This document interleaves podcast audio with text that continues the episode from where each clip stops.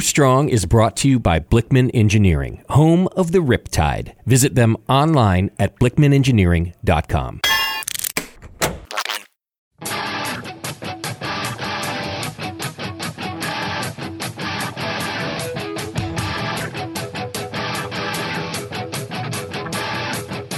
Brewers.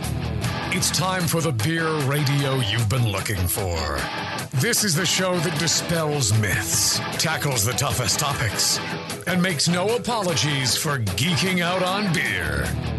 Hosted by two guys that drink before they think Jamil Zainasheff and John Palmer. This is Brew Strong. Hey, howdy, hey, my brewing brothers and sisters. Greetings, cor- Cretans. Well, at least you messed up this time. Yeah. two for two. Ah, there you go. Oh, well.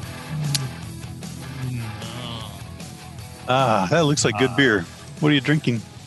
Uh, drinking our California IPA. You know, it's, it's funny because we're live on Facebook. People can ask uh, questions as they will in the in the uh, in the uh, the chat, the uh, the comment section. And uh, uh, Leaf is uh, he was asking. Uh, I've done a session version of the Good Books American Pale Ale, and it is going down with my friends like crazy. It's fantastic recipe, which I will never stop to brew. In the last show, you had some uh, California IPA on the show. Uh, Jamil, would you share that recipe? Maybe. Uh, well, you know, uh, I think uh, I would be happy to, to share that recipe. However, I'm thinking, you know, it, it would be a great addition to the second version of Brewing Classic Styles. I Yes. think that there's Mhm. there's where so it's interesting. Uh, you know, uh, I I put my my my heart and soul and life into in, into those recipes in in the first Brewing Classic Styles Right. And there was some some chatter on uh, Reddit about uh, well, you know, it'd be great to see another one, or maybe you're not going to capture magic in a bottle a second time. I don't know, but I do know that there was so much left out of that first book. Yeah. I'm not sure that that made it better. I think it kind of narrowed the focus. So it Yeah, focus. It was It like, did. look, just brew these things. I think you know providing some of this additional information, plus information I've I've uh, garnered over the ensuing 13, 20, 14 yeah. years Oh, yeah. uh, since since uh, that was written. hmm I've learned a lot, and and there's a lot that's changed in beer and ingredients. I have a lot to say. I wouldn't. I wouldn't do it. I'm thinking I, I could throw in a lot of great new recipes. I think I could uh, fill those recipes out. I think I could explain why it is you're doing what you're doing with that recipe and why and how you would change it, how you would tweak it, how you would, you know, how, how you would make it your own, but still stay in the style and, and perhaps make it even more award winning. The purpose of those recipes in that the previous book was these will win you awards. You know, Yeah. go with these everybody's going to like these you know and, and if you're drinking with your friends they're going to enjoy it more so that was kind of the, the purpose behind that but you know i always felt bad about not including a lot more um uh, Background and yeah detail. Right. Yeah. here's why you know we're choosing this ingredient. Here's the range for that ingredient. Um, you know go ahead and do this do that but here's what you're trying to focus on you know and then providing maybe even more recipes versus just the one recipe. So it's kind of limited to one recipe at a time in there. Yeah. ray i mean god bless ray for for making it happen in the first place and believing in in doing this book. But he was also like look we're on a page count. You can't you can't just you know throw a whole bunch of other information in there. So information got really condensed on that. So i i'd, I'd love to do Yeah. that. He did say it was the best manuscript that he had been, ever been presented. So, really yeah. Yeah. he didn't tell me that Oh, That's well, he told me. Yeah. he didn't he didn't he didn't want, didn't want me to get a swelled head Probably that's jokes probably, on him Ah, Yeah, but that would be cool to do. And, and as you say, I mean, styles have changed. Right. Ingredient, more ingredients, different ingredients are available. Right, right. Um, Ways of brewing, a lot of ways of thinking have really, yeah. really, really changed. So um, I'm gonna uh, try and knock that out uh, as soon as I can. Uh, Leopold says he's drinking a couple of Nugnia uh, one, number 100 brewed from the episode from back in 2010 uh, on the uh, the Can You Brew It. Damn fine beer. There you go. Um, all right. So we're gonna do Q and A. Right. There's a couple ways you can get your questions in on this show. Uh, one is to email our dear friend John Blickman at Blickman Engineering, uh, feedback at blickmanengineering.com. Tell him how much you appreciate that he pays for the show, and then uh, ask him your question. And then it's if he passes it on to us, guaranteed it's going to be on the show. That's right. There's, there's. Second way, email us, uh, brewstrong at thebrewingnetwork.com. And you won't get an immediate response, but within 20 years, I promise you, we will answer your question. The third way is uh, if you're listening live on Facebook when we're doing these shows, you can put your questions in the chat and then we can answer them. And eh, you get a pretty good, you know, I, I think you get a 50 50 on that.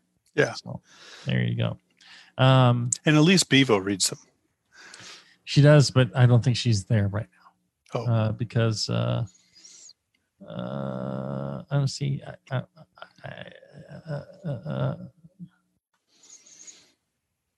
how do I see all the comments that have have scrolled past? Unfortunately, I don't. So I missed somebody's question.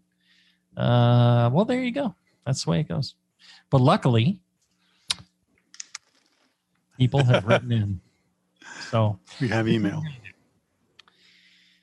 We're going to start off with one of these and then uh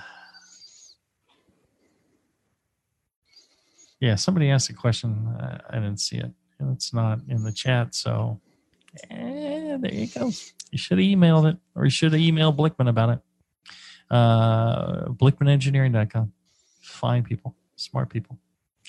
Uh let's see. Clayton was asking i made a saison with white labs saison blend 5 uh 68 after fermentation and conditioning i kegged and crashed uh, forgetting to slowly crash.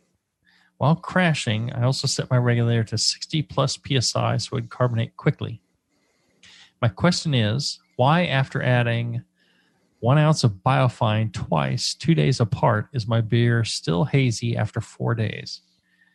Should I use gelatin instead?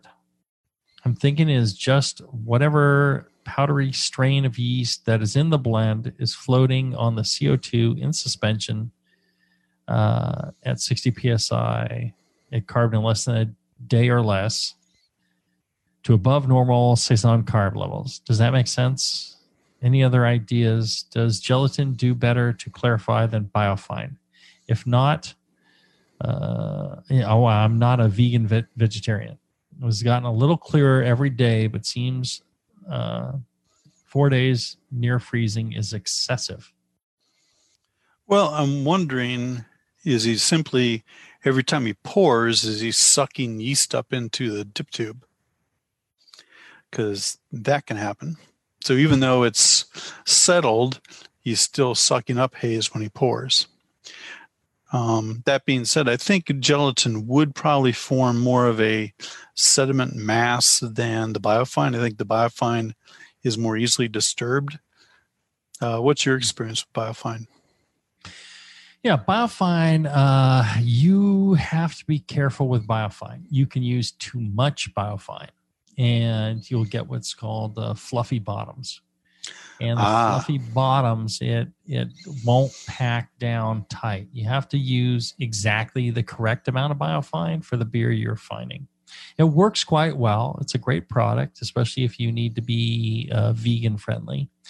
Uh, but what you need to do is get yourself some cones and uh, in your lab, uh, take the beer that you're trying to find and then try different dosing levels.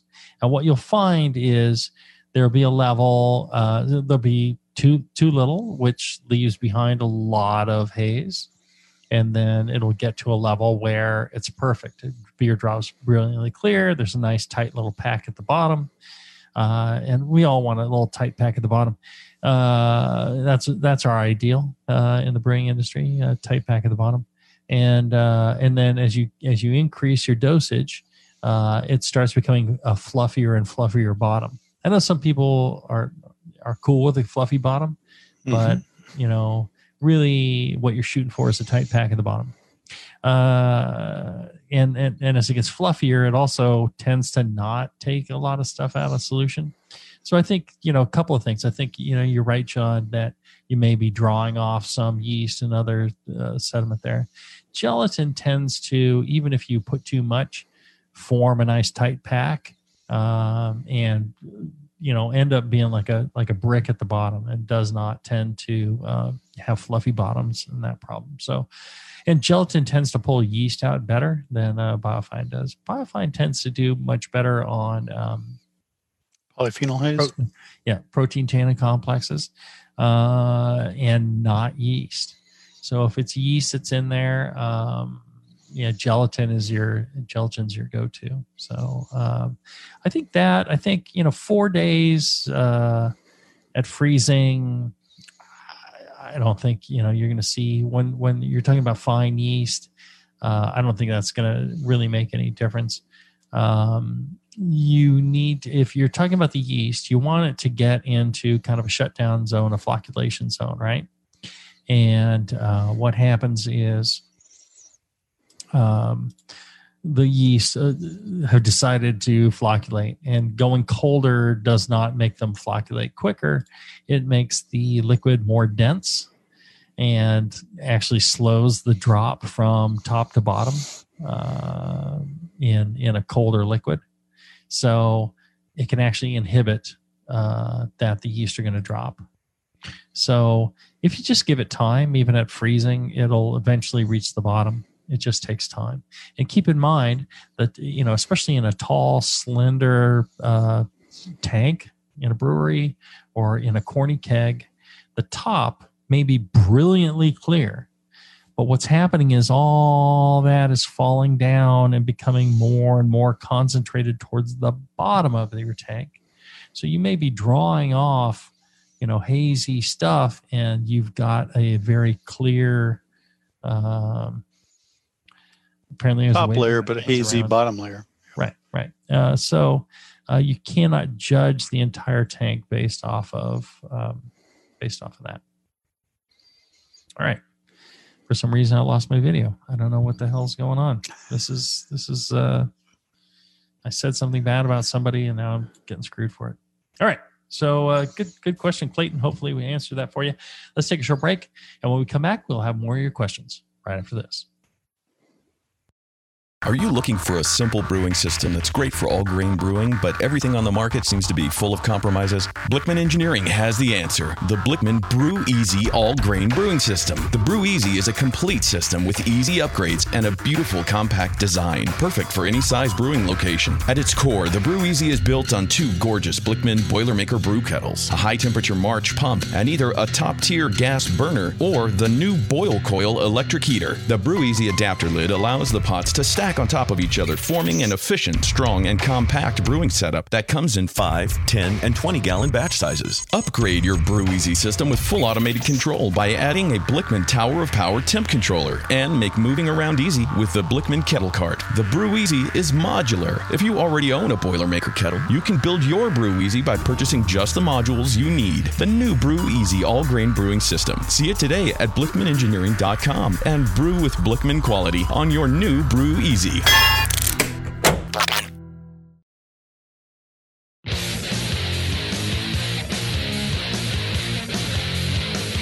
Back to the two guys that know how to turn beer into beer. This is Brew Strong. All right, we're back. We're uh, answering some of your questions here live on uh, Facebook, Brew Strong. Um, if you had a question and we missed it, just ask it again. There you go. Yep. Just post in the chat. We'll be happy to do it.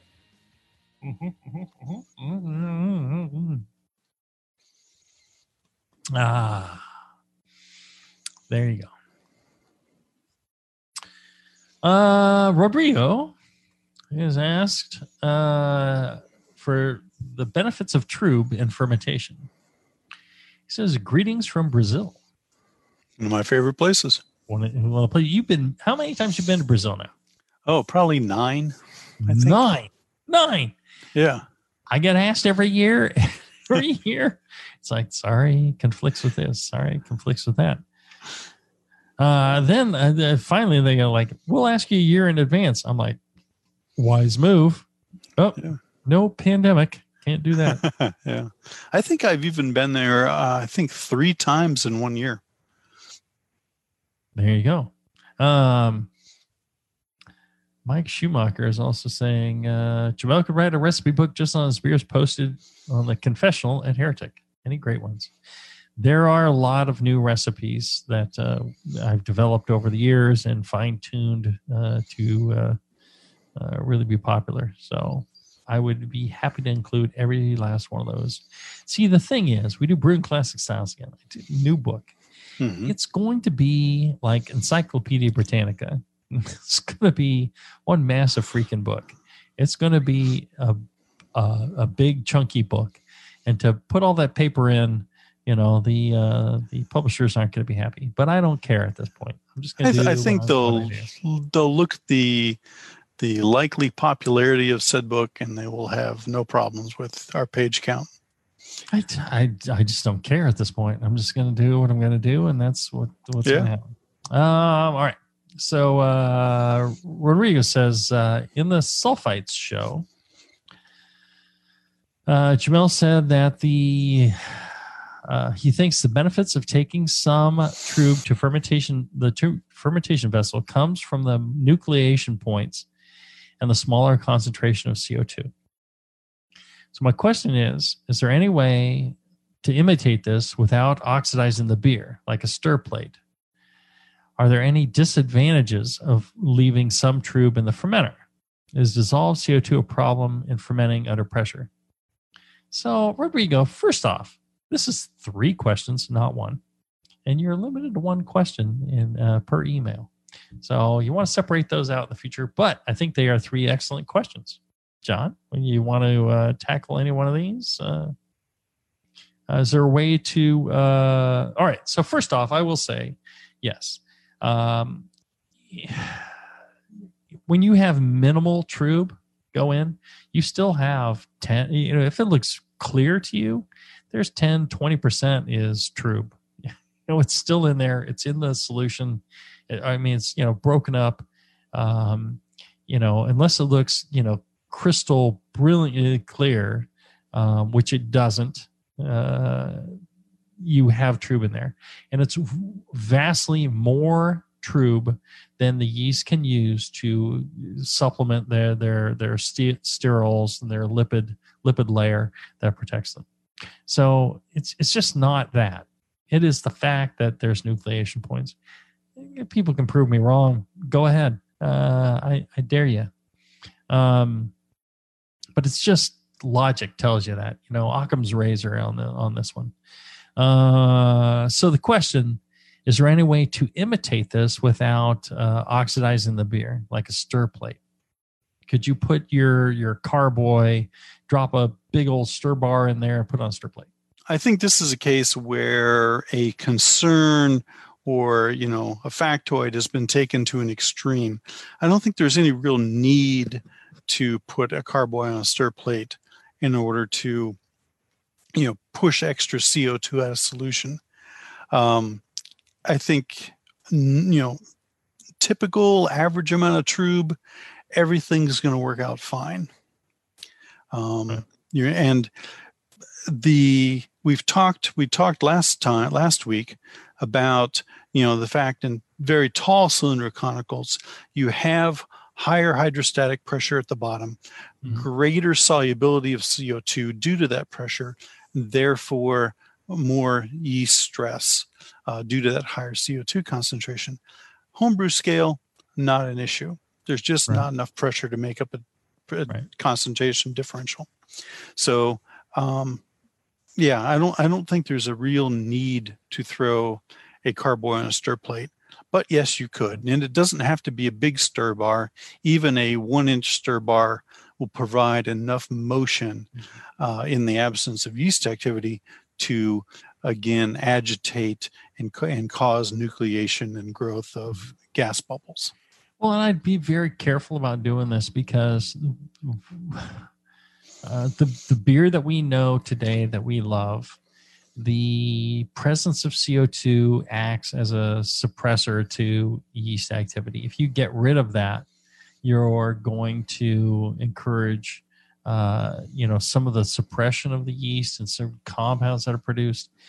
I, I think maybe you're helping the yeast ferment. Are you helping the yeast produce better beer? I doubt that. Um, I'd be very careful of that. I think you're going to end up um, producing flavors that you don't want.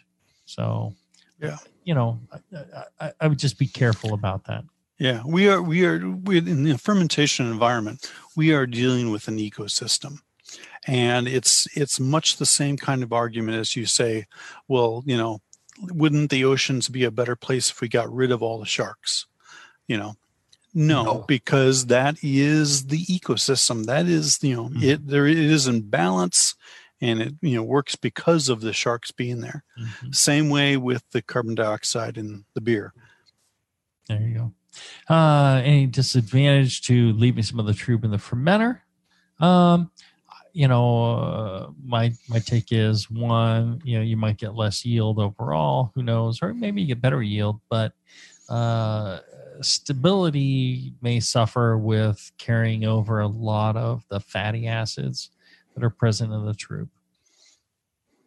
Yeah, excess trub. Yeah, you could have stability issues with excess fatty acids. Is dissolved CO2 a problem in fermenting under pressure? Well, no, that's the reason why you ferment under pressure is to increase the the dissolved CO2. And what that does is uh, suppress yeast activity, so you can ferment a little warmer. Um, again, you're you're kind of messing with perfection here. John? No, I agree. I I think it's it's a pretty good system. Y- yes, you can ferment under pressure if you want to. As Jamil says, it is um, by doing so you will suppress some esters. You can ferment a little bit warmer as a result and get uh, get a similar profile uh, to you know um, different conditions, but um, you really don't need to push the system around like that. Mm-hmm. All right. Leaf is asking, uh, how are the stats on cold crashing these days? Uh, about the the production of esters by rapid cold crashing. Uh, I talked about this in the yeast book. He says, uh, all right, so yes. Uh, so he, here's one of the things. If you are cold crashing a beer, if you take a beer down rapidly, or if you take yeast down rapidly in temperature, they will. Exp- I've seen uh, a study on this that that uh, says they will produce, they will express far more ester forming compounds in the cold crashing as they, they release this in protecting themselves from freezing essentially. That's kind of hmm. what the yeast assumes going on. They suck it up and get rid of it. They abandon all baggage and they get ready for, you know, cold times. Hmm. And so this is what happens under a, a, quick cold crashing. If you're, you know, which may, it, we do that for uh, ales here. We're fine with that. Um, with uh, lagers, however, we take it down, uh, you know, three degrees Fahrenheit in the morning, three degrees Fahrenheit in the in the at night, and over over the course of a day, we only go down six degrees Fahrenheit. And the reason for that is to prevent the yeast. That's about as fast as you can bring yeast down and not uh, have them express these ester uh, uh, positive compounds. So that's why we do it. And I think that it's critical if you want to have a really clean lager to not cold crash it rapidly. Uh, let's see here. Uh, Gino asks, uh, "What is the best way to make the syrupy, sugary, sweet, no lactose imperial pastry stouts? Tons of crystal, maltodextrin. What do you think, John? He wants to make uh, A syrupy, Pastry stout. sugary, sweet pastry stout with no lactose. no lactose. Ah. Well, uh, then in that case, I would say high mash temperature, high gravity. Um, you wouldn't want, you wouldn't necessarily want to use any sugar adjuncts like you know PNCO or um, stuff like that, um, because those generally are sucrose type sugars with only a low percentage of color, you know, dark uh, dextrins. Um, I think a high mash temperature and some crystal malts will provide the residual sweetness that you're looking for in a pastry stout. Yeah, I think uh, you know avoiding simple sugars, um, or you know if you're gonna make an imperial, go crazy on the on the simple sugars, and um, you know to where your yeast craps out, and then the simple sugars are left over, and then you you can make it uh, syrupy sweet. I think you want to avoid making truly syrupy sweet uh, beers. I, I, you know, sweetness. Uh, we make one called Monster Cookie that I want it to taste like a chocolate chip cookie, which is sweet, right? Um, uh, it it has to be sweet. You can't not make it sweet. So, um, we do that by, you know, uh, a number of factors, but it's not syrupy sweet. I think syrupy sweet's a mistake. Uh, let's see here. Carlos is asking, I have a lot of problems with my grain bed not staying compact while lautering. I have a rim set up and do recirculation throughout the mash. Seems like at times the grain fluffs up and makes it almost impossible to get it to settle and set a grain bed. I usually start with 10 minute dough in before I start the pump because this was something I had read recommended from the Blickman Tower of Power manual. During this 10 minute dough in is when the grain seems to fluff up, even if it does compact itself down. Uh, later on during the lauter sparge, when I slow the pump down, the grain bed will rise up and get really loose, and grain will make its way into the boil kettle. Recirculation rate during the mash is uh, 0.75 to 1 gallon a minute. I drop it down to a quarter to a half gallon a minute during the lautering. Is there something I might be doing wrong, or is there anything I can do to keep my grain bed in place while doing the lauter sparge into the boil kettle? Is he running the pump backwards? Oh, well, who knows? I mean, Uh, yeah, he should be could- he should be uh, drawing I- down through the false not- bottom.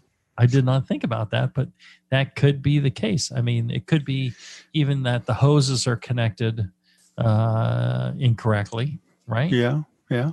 Uh, you could mix up those connections. Uh, it's very easy to do. It's not uh, not a, it's a mistake all of us have made. Mhm. So that's that's certainly a possibility. I would check that. Just check everything because it doesn't sound right.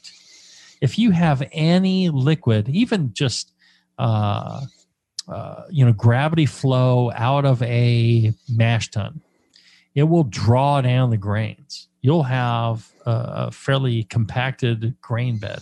You won't see stuff floating up.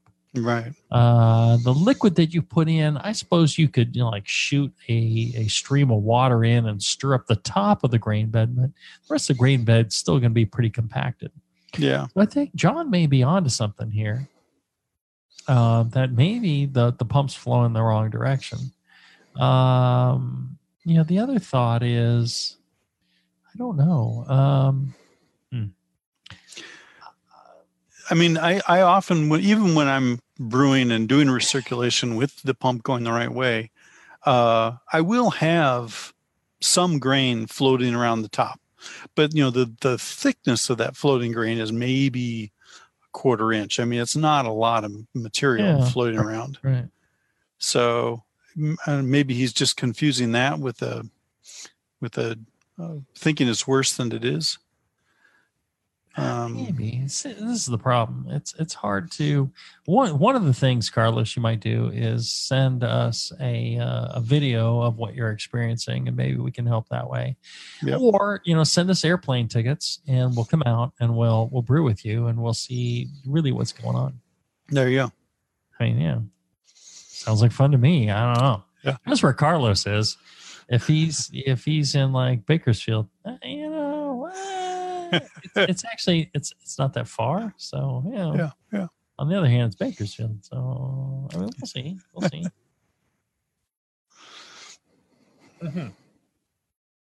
All right. Uh, quick break. Uh, when we come back, we will have more of your questions right after this. Very good.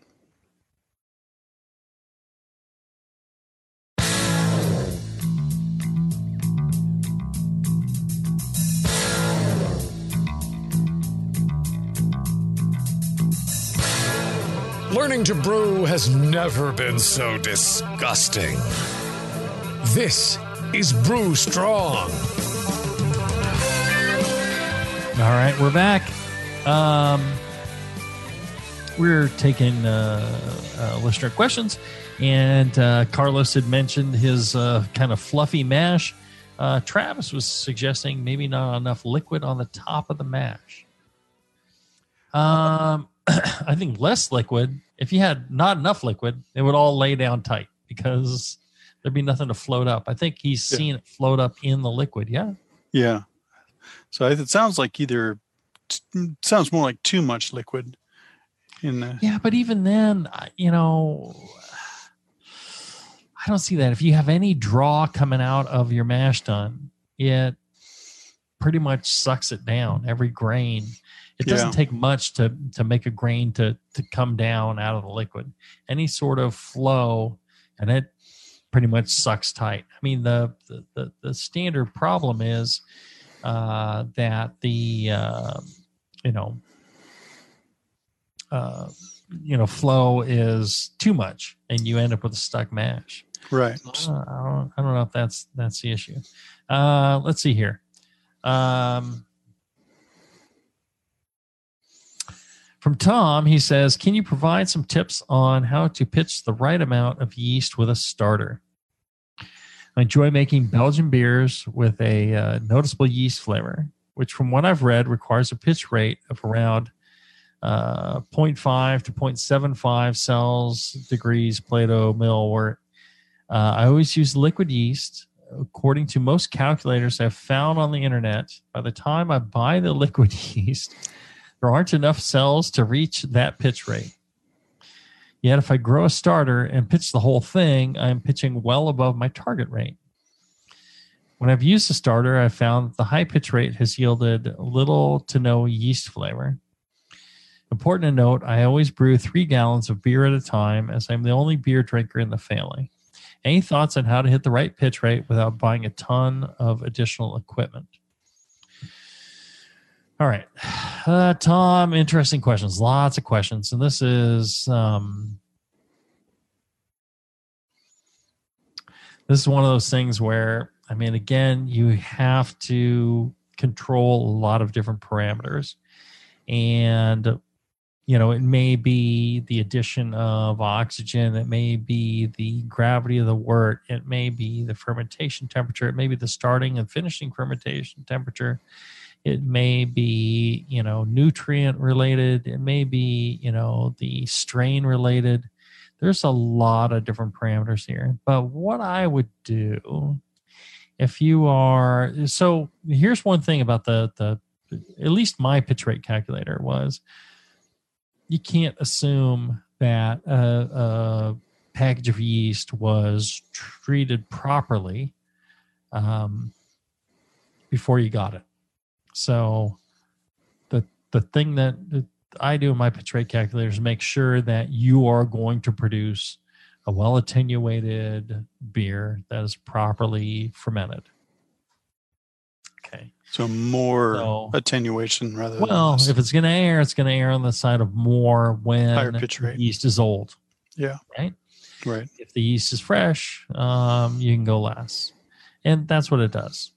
Uh, the the the point is trust it it will always get you some some really good beer, you know, um, fermentation wise. If you're lacking in flavor and you're using that, I would, you know, perhaps look at a different strain of yeast or I would look at you know if you know if you are in uh, for some reason um,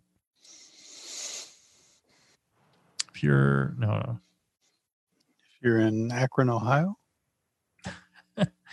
uh, so I mean, you just have to be careful. Um, you know, if you if you have good provenance on your on your yeast health, then I would you know uh, you know assume it's more healthy.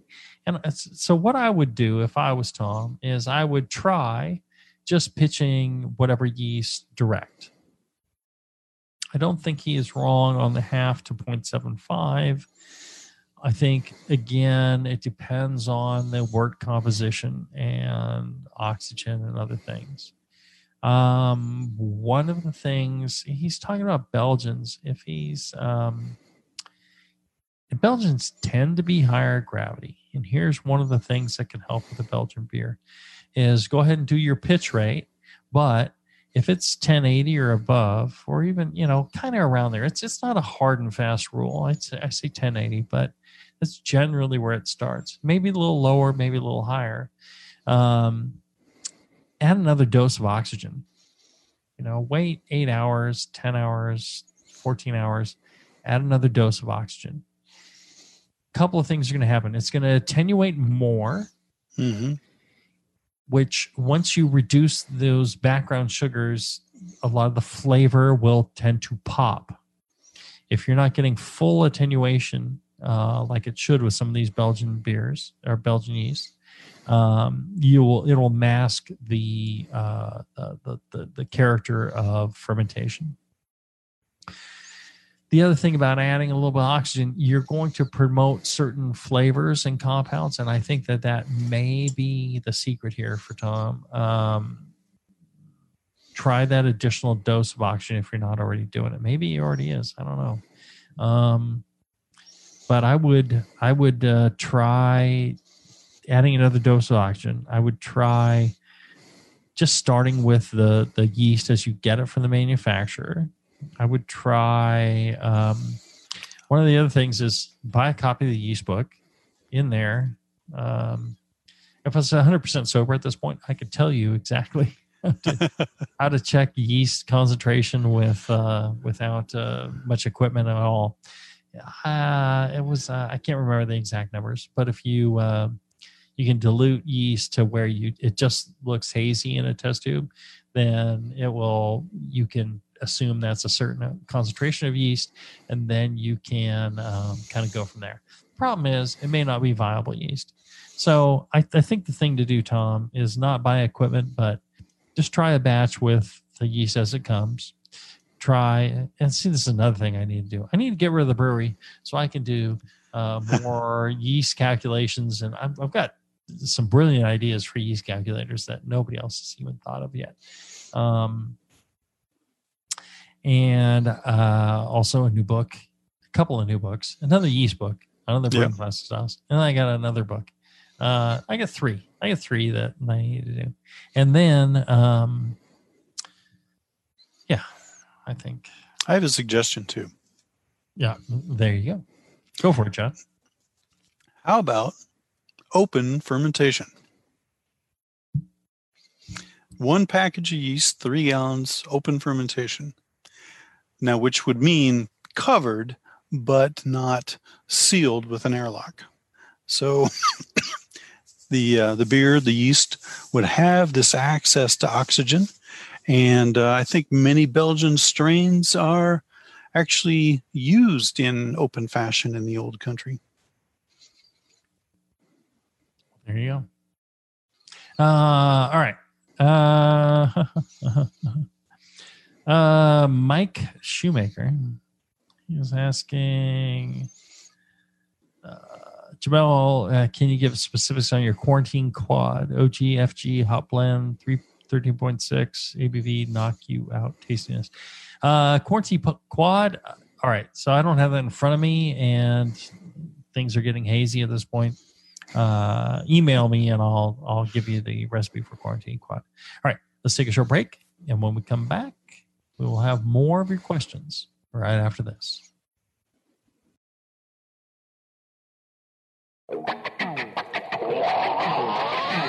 Back to the beer guys that make other beer guys look like wine guys. Brew strong.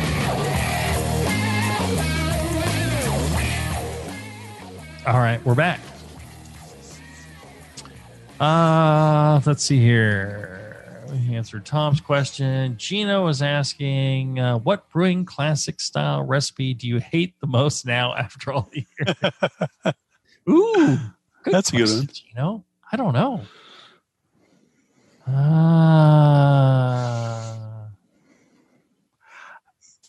I mean, it would for me. It'd be a s- style that I don't care for, which would be the Roggenbier. But uh, you know, I don't have the same ownership of the recipes that you do. I would. uh, all right, so all the recipes are really, really good. I would tweak a, a few of them. One would be perhaps the lambic section Okay. because I've got a 10 more years experience or 15 more years experience in the lambic section.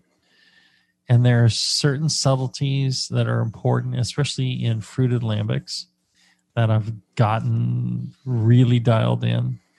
The other would be, um, not that I hate, but you know, the IPAs and pale ales that have shifted dramatically over the years right? So there's you know the New England IPAs. There's you know much.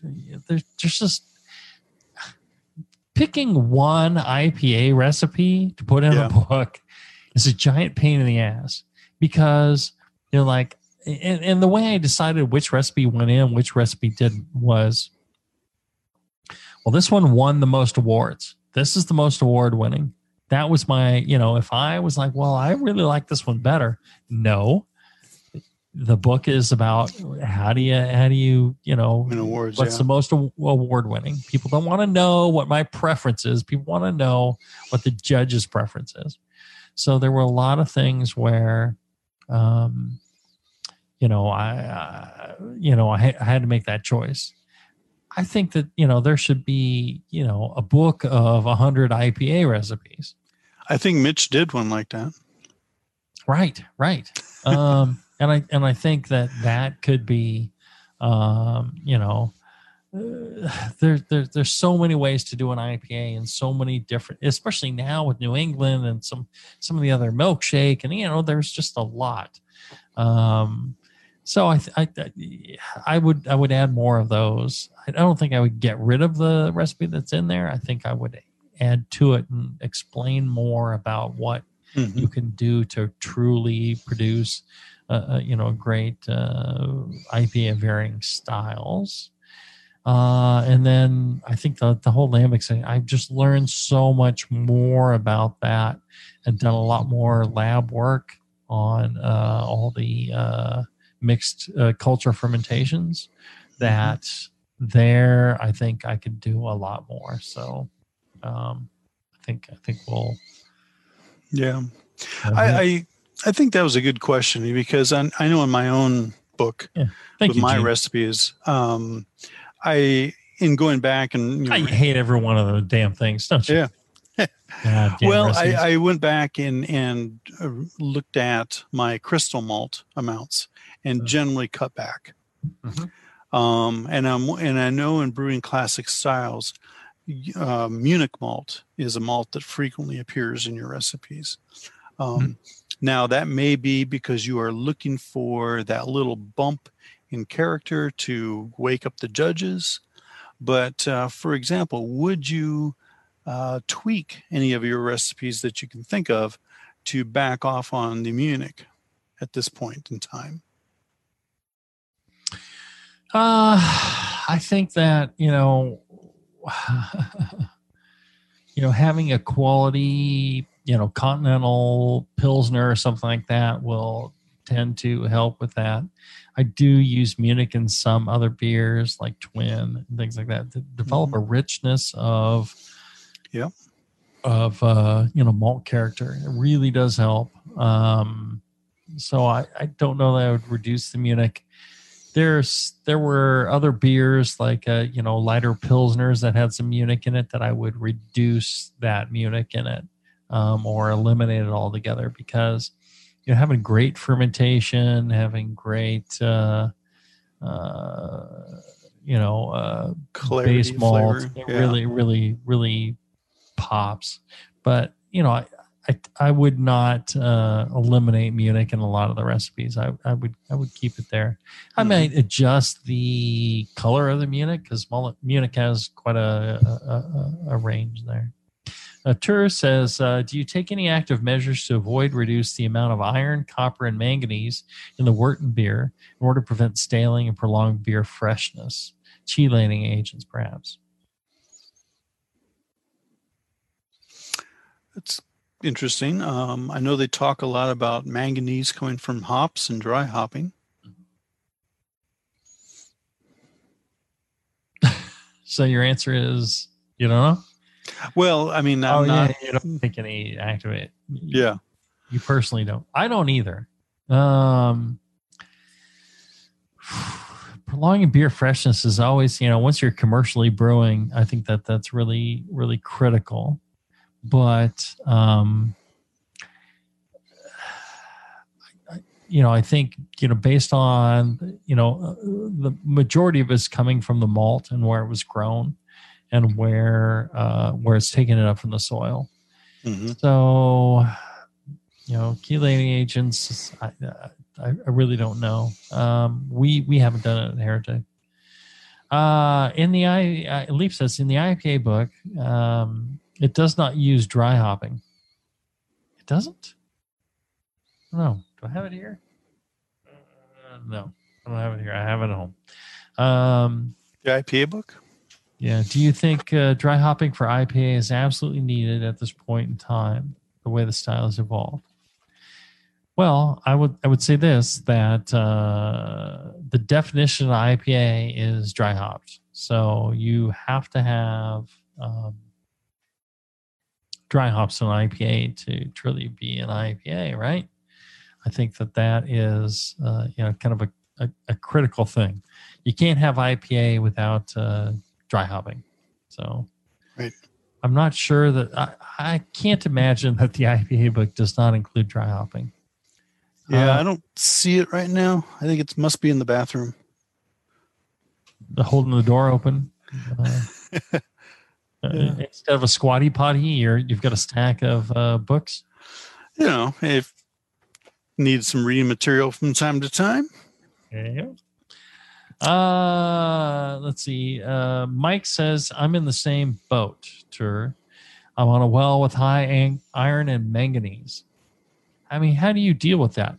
What would you suggest, John? Uh, would should they go to an RO system off of their well, or should they look at uh, chelating agents? Or Yeah, um, there are specific uh, treatments, um, you know, uh, resin bed kind of treatments or uh, green sand for manganese for another um, that are not, you know, uh, an RO system per se, but in more like a water softening treatment where you pull out those specific uh, elements, um, but leave the rest of the water profile the way it is.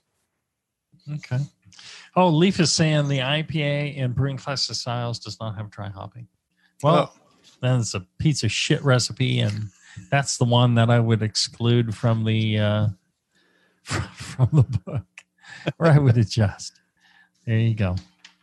Uh, but it, it won awards, so there you go. I don't know. Maybe you don't need dry hopping, but I think personally, I think in order to brew a true IPA, you have to have dry hopping of some some sort.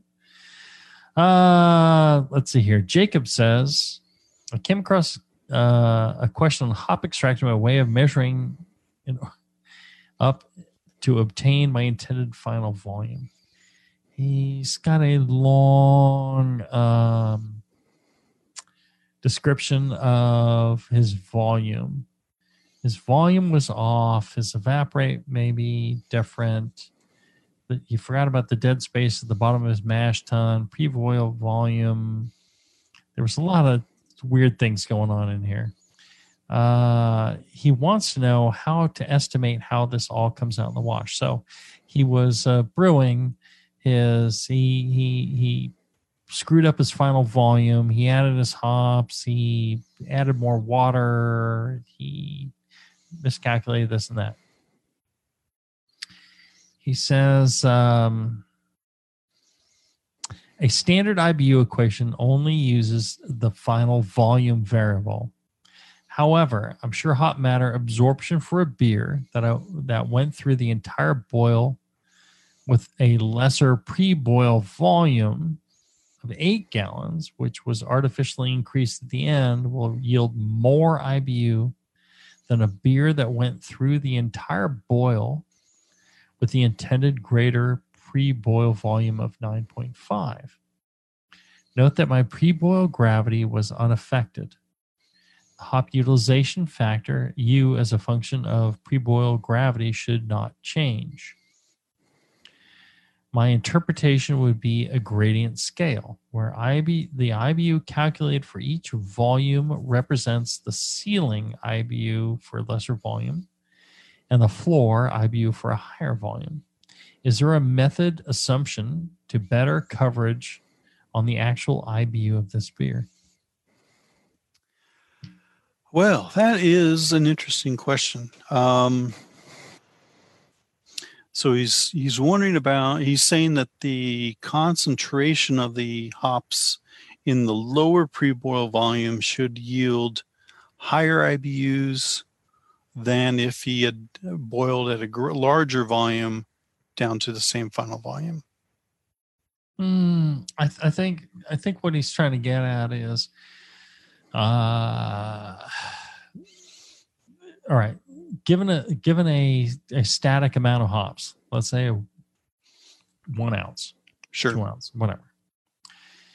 If you the the liquid volume as the liquid volume changes, grow grows greater for that static amount of hops, you are going to extract more bittering and more flavor, whatever. Yes. I think we can agree on that. Yeah. The more the more dilute your hops are, the more you're going to extract from them. Yeah. If you're down to an ounce of hops and a cup of of of wort, you're not extracting much of anything. If you're an ounce of hops and 10 gallons of wort, you're going to extract more from them just because the solubility uh, is going to increase based off of the, the, the liquid present. hmm Now, the question also is by uh, increasing your wort gravity, you're impacting your hop extraction as well. So if your wort gravity is lower and you have that same one ounce of hops and let's say five gallons, one ounce of hops, but gravity is 1020, uh, you are going to extract more than if the gravity is uh, 1080. Is that correct? Okay. Um, based on what I have read, Mhm. and this and this would probably be a good question for Scott Janish too. But based on what I have read, the cause and effect of uh, reduced IBUs with increasing wort gravity is due to the protein content of the higher wort, causing more absorption of the alpha, Mhm. and the sugar concentration of the wort doesn't really enter into it. Mhm. The concentration of sugars uh, and the, the solubility of alpha acids are uh, independent because they are literally at milligrams per liter. But but uh, uh, and I'm with you.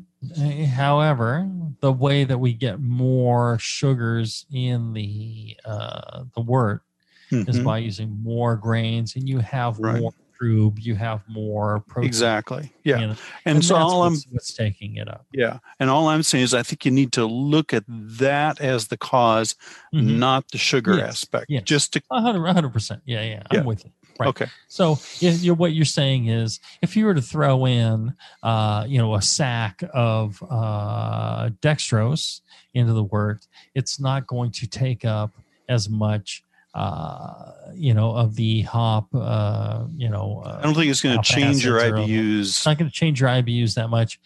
It may some slight way, but it's not going to affect it as if you used, uh, you know, uh, another thousand pounds of base malt and did it that way because Yeah. The uh, fluffy proteins and all that, uh, then the trub tends to bind to the hop alpha acids, take it out. The same thing happens with zinc. Yeah. Uh, you know, so trying to get your zinc levels right. If you if you're uh, you know, if you if you're brewing a beer at eight percent uh, all malt, and then uh, you increase the uh, the ABV, uh, you know, uh, to a uh, a ten or twelve percent beer, you don't necessarily need to increase your zinc because um, Yeah. your your uh, trub taking out uh, a percentage of the zinc it hasn't changed. Yeah. Right. Yeah. And I, I think the the second part of what I wanted to say is that so looking at the IBU equation, this model that says, okay, utilization is based on this factor for gravity and this factor for time. Mhm. Yeah, that's our model. That's what we all work off. But again, keep in mind that that gravity model is not due to sugars, it is due to proteins and trub, probably. I mean, this has not been proven. I, I, I'm, I'm with you 100%. Yep. I, I've said over the years that all the models are crap. I mean, Yeah. they're good and they uh, we should use them, but understand that they are crap, that they have actually no basis in reality as to what you actually end up with. If you, once you, once I had a brewery and I had a lab and I could start testing IBUs, you know, the whole, it, it, it's all over the place. Yeah. None of those things. I mean, uh, so You stopped calculating them, right? Right. Well, well, I'll tell you the calculations. Uh, a lot of them dead, dead nuts on. Uh, in our shallow grave porter, flawless. I mean, the calculation uh, says we'd be at 33 IBUs. We're at like 33, 33.1. I mean, we're within like it's perfect. It, Uh-huh. it is absolutely ideal. However, it's all over the place on other things. It it it, it hasn't taken into account modern brewing. Those all those calculations are from the past, and I'm not sure we can we can really ascertain what you know we, we talk about trub and the wort but it's also yeast especially in these beers Yeah. with a lot of more yeast present or other you know Yeah. material present it just doesn't apply anymore i still think you should use it because it gives you a benchmark when you are developing Right, a recipe right. to say well it's going to be around here it's going to be around there and then you can try going plus or minus but uh, you know you shouldn't uh, you shouldn't you know count on that as being calculated uh, Yeah. strictly right we got one more question here yeah we're gonna go a little long but we're gonna try and get this one in Okay. okay uh jeremy was asking he says john the method i formulated below was essentially extracted by my interpretation of your methods from how to brew I have great success no matter what yeast strain I use, but I have two questions. One, I understand to slowly decrease temps by two to three degrees a day. I assume he means Fahrenheit. Uh, with the glycol chiller during cold conditioning. However, just to put heat wraps, which allow me to get from 64 to 73 in just three hours for my plus nine degrees diacetyl rest which normally takes three days. This rapid heating okay for the beer? If you're going up nine degrees three days, that's no problem. Uh, two, if you see anything wonky or misunderstood from your books, would you below? Would you please correct it or add? I like to use this below to spread my method with other brewers.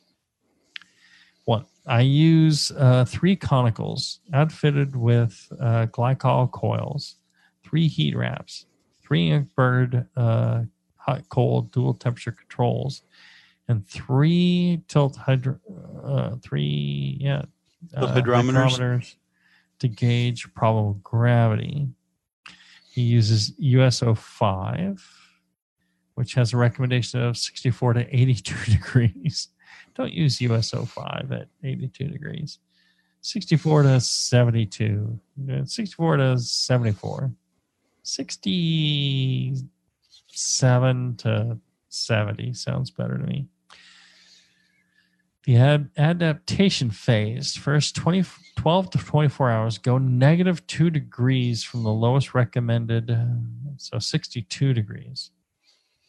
I think you go negative 2 to the absolute recommended. I think you maybe and we've talked about this on the show. Maybe you you start out a little lower than what your ideal fermentation is. The i the idea Yeah. is to suppress diacetyl, acetaldehyde, things like that. Um, So, So- 64 as opposed to 68 is what I would think. or What- 66 yeah. instead of 68. I, I I could see that. Going 62 sounds aggressive and may produce more sulfur. Mhm. high growth phase. Day two, approximately uh, six to seven. 60, I don't know what day two, approximately six to seven. I don't know what the approximately six seven means. When gravity's within uh, 0.002 from final gravity. Oh, okay. Six to seven days in. Okay. I don't know what day two means then. Uh, so at the end, you want it at the 64 degree. No, no, no. Again, I would pitch a little bit lower than your ideal fermentation temperature because once it Right. gets going, uh, you You'll want it at up. your ideal fermentation temperature, which should be in this case maybe 68, 67, 68, 69. Uh, high growth phase. all right. Uh, maturation phase. Then the first part of the final stage, diacetyl rest, plus nine degrees. You don't need to necessarily go up nine degrees. If you start a little cooler, you don't need to go up so high at the end. Yeah. Uh, going up really high at the end can produce uh, lysis characters. Um, so let's say 73 degrees for one to three days without the wraps. Takes it three days to get up to room ambient. It's only really 24 hours at 73 degrees. Again, you're not trying to drive a particular temperature. You're, all you're trying to do is maintain yeast activity. Yes. And so uh, the the point being that you know towards the end of fermentation, you don't want the temperature to fall. You want Yes. to keep it active. Yes. So don't start quite so cold. Mhm. um, you know, go in that that average range, and then towards the end, as it wants to to rise, and as things are finishing out, not at point oh oh oh two, but you know, when there's uh, several degrees left, maybe several degrees Plato left, maybe at that point you take off the chilling and don't be so aggressive on the chilling. Let it naturally rise and Yeah. maybe it only rises to 70 degrees. Yeah. It's okay if if if if you're starting at 66 and when you pitch and then it quickly comes up to 68 over the next 24 hours, great. And then like kind of cruise along at 68 and then take the chilling off and let it rise up to 70. Perfect. Uh, you know, the the yeast keeps active throughout that process and that's what you want is active yeast because the active yeast you don't want too active at the start because then it just goes nuts and throws off all sorts of compounds but Right. you, you want it active at the end where it will clean up a lot of the compounds that it's done um, second part of the maturation phase is cold conditioning that's where the yeast clean up my brew no the yeast so cleaning up the brew is a benefit at the end but you want it to be clean at the beginning. You want, you know, it's like trying to raise a child. If you raise a child with no control and the child's a maniac, when they're teenagers or when they're adults, that is not the time to straighten them up. Right. You need Right. to do it from the beginning. And beer is no different, yeast are no different. So you want to take care of that at the start. Um, dropping temperature two to three degrees for final days. Right. If you are dealing with lagers, I would be very careful about how quick you are dropping the temperature. I would not, uh, you know, drop it very rapidly because they can express some compounds that are uh, add to the esterification of the beer. Uh. Yeah, I, I think you know everything looks good except you know just don't be so aggressive in these temperatures. I think you know when we're talking about this uh, you know, we talked about, um, you know, being mildly less than the, the, the ideal fermentation temperature and being mildly more at the end. Mm-hmm. And if you do that, I think that replaces, you know, the concept of a diacetyl rest where you need to drive 10 degrees Fahrenheit. Yeah. Uh, that was kind of in the past where you needed, you know, to be much higher. And that was because people did it at the end if you do it during fermentation, if you hit it at the right points, if you hit your blocks where you know your initial temperature is not so bad and then you kind of let it rise and then it's warmer at the end and uh, you know you don't allow it to shut down at the end then i think you know you're in you're in good yeah. shape. guiding versus forcing. Yes. There you go. And that's what we do here on uh, Brew Strong is we I mean, you know, uh, we guide and sometimes the gentle hand. Yes. Right. We we apply a gentle hand. We try not to force it, but you know, sometimes uh, you know, we, we need to we need to be a little more forceful. Uh, you know what I mean? And knock you it out. Yep. Yep. All right. Uh, thank you all for joining us. Uh, thank you to our fine sponsors, uh, especially Blickman Engineering, blickmanengineering.com. Again, I beg and plead that you send uh, John uh, at Blickman Engineering a email. You can reach him at feedback at blickmanengineering.com and tell him that you love him, that he has paid for the show, so you can have the wonderful experience of, of hanging with John and I. Uh, he likes dad jokes too. He likes dad jokes, right? He likes a lot of jokes. He is a funny guy is is is very funny, very kind, and uh, I think that's why he's he's decided to uh, uh, provide this to you. And uh, thanks to our, our folks at uh, Brew Chatter. Uh, yep. Check them out. send them an email. ping them on social media. good folks. You would you would love those guys. They love this, and they're they're just they're funny, kind guys. So there you go. All right, we will be back in a week. If you're listening live, it's only a week, and we will be back with more of Brew Strong. Until then, everybody, Brew Strong. Brew Strong, everyone.